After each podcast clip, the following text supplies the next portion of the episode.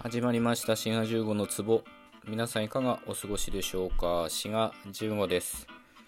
お便りをいただいたんでまずそれを読み上げたいと思います。こちらラジオネームゆっこんこんさんから。はじめまして、えー、はじめまして。牧村さんのご紹介で来ました。まあ、牧村さんこと牧村さん。ん？逆か？のあのライブ配信にこの間お邪魔してですね。でそのライブ配信の中で牧村さんが僕の番組を紹介してくださったんですよね。ありがたいことに。でそういうこともあってですね。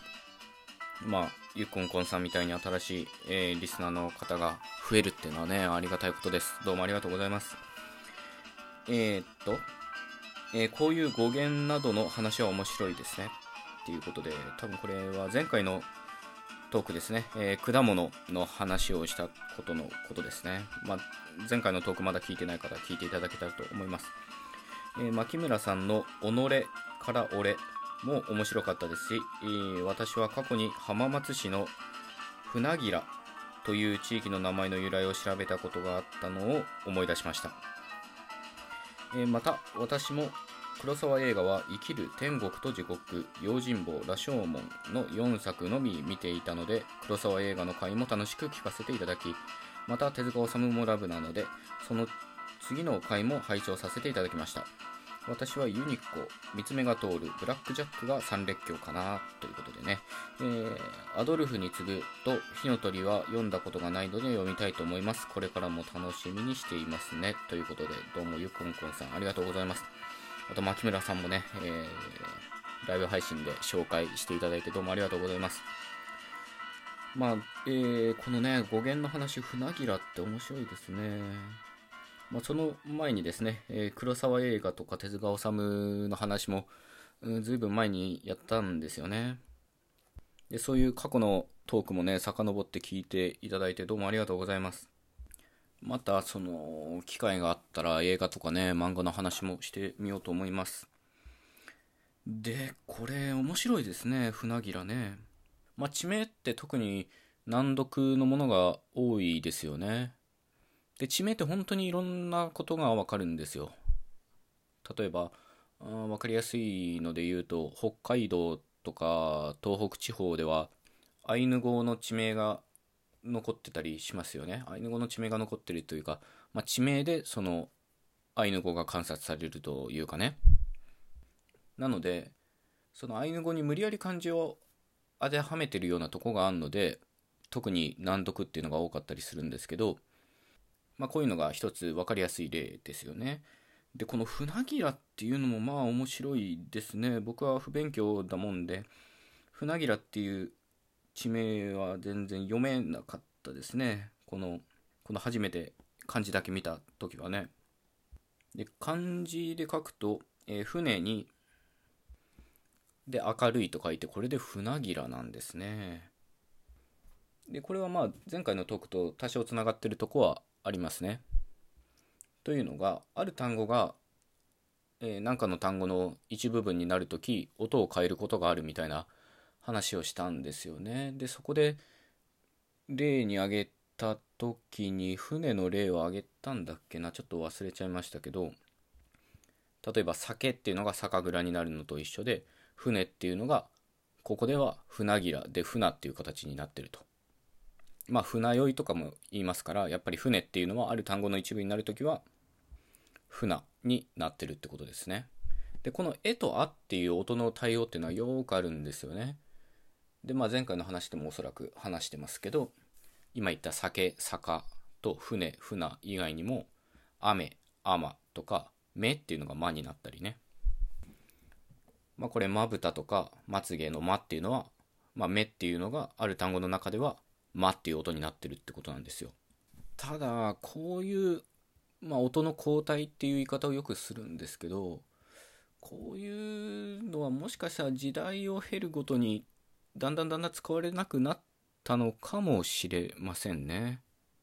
例えば、酒まんじゅうか酒まんじゅうかっていうのは、なんか現代人だったら、パッと出てくのは酒まんじゅうの方がなんかすぐ出てくんじゃないかなってなんとなく思いますね。あとね、最近でもないけどちょっと思ってるのはメガネっていうのも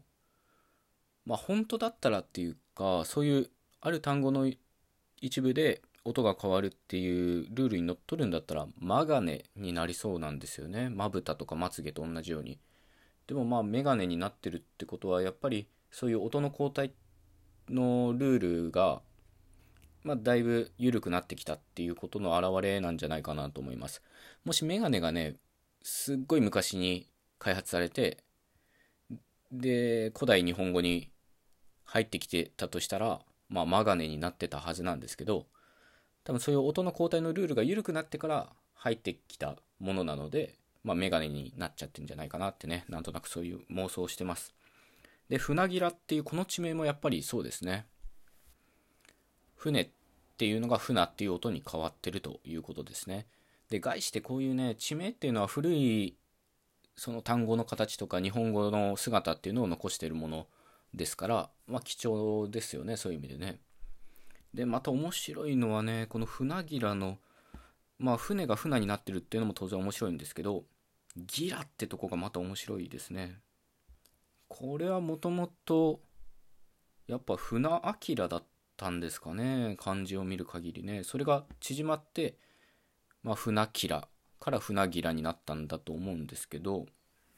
もしかしたら違うかもしれないんですけど、多分、船明が船ギラになったんだと思うんですね。で、このね、船明が船ギラになるのもまた、あの、一つのね、日本語の特徴だと思いますね。というのが、これね、前、トークでお話ししたことがあるんで、そのリンクも貼っておこうと思うんですけど、日本語って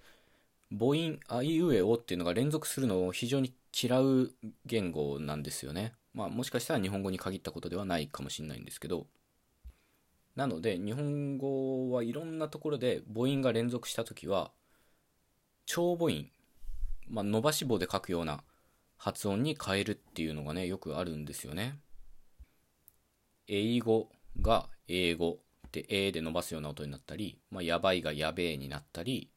言うっていうのが言うになったりね、まあ、こういうふうにいろんなところで観察されるものなんですね。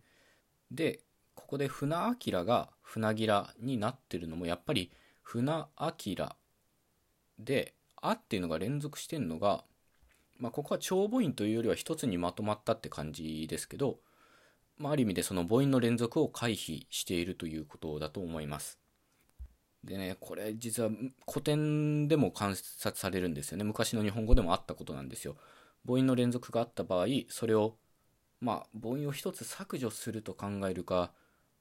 まあ、省略形と考えるか、まあ、いろんな見方があると思いますけど、とりあえずその母音の連続を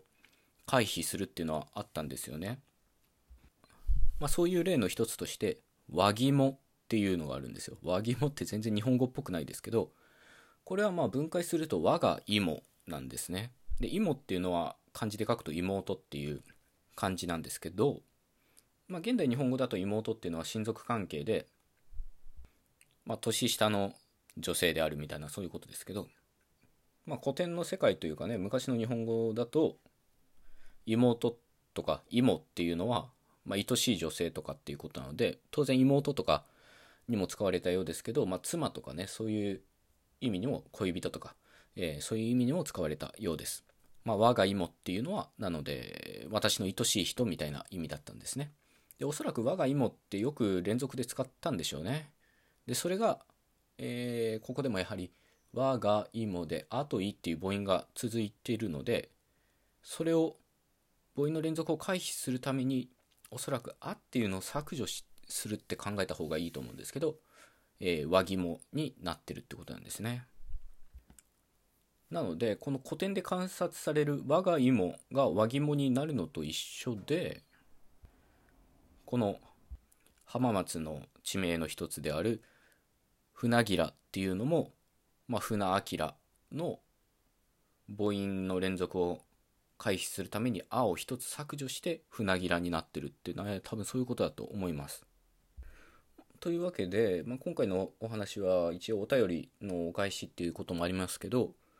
まあ、こういう地名から昔の日本語の姿というか特徴っていうかそういうのがわかるっていうことですよね。でこれは当然日本語に限ったことではなくて多分世界中の言語で言えることだと思います。まあ地名を見ればもちろんそこで話されていた言語がどういうものかっていうのがわかるとかね、まあ、さっき言ったアイヌ語とかそうですけどとか。つまり先住民族っていうのがどういう人たちだったかわかるとかね。とか、えー今回のみたいにあ日本語ってやっぱり母音を連続するのを嫌う言語だったんだなみたいなことが分かったりね。もう面白いですね地名ってね。はいっていう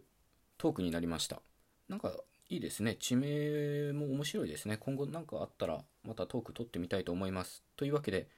えーラジオネームゆっこんこんさんどうもお便りありがとうございました。ではまた次回お会いしましょう。よろしかったら番組フォローお願いいたします。ではまた次回。ごきげんよう。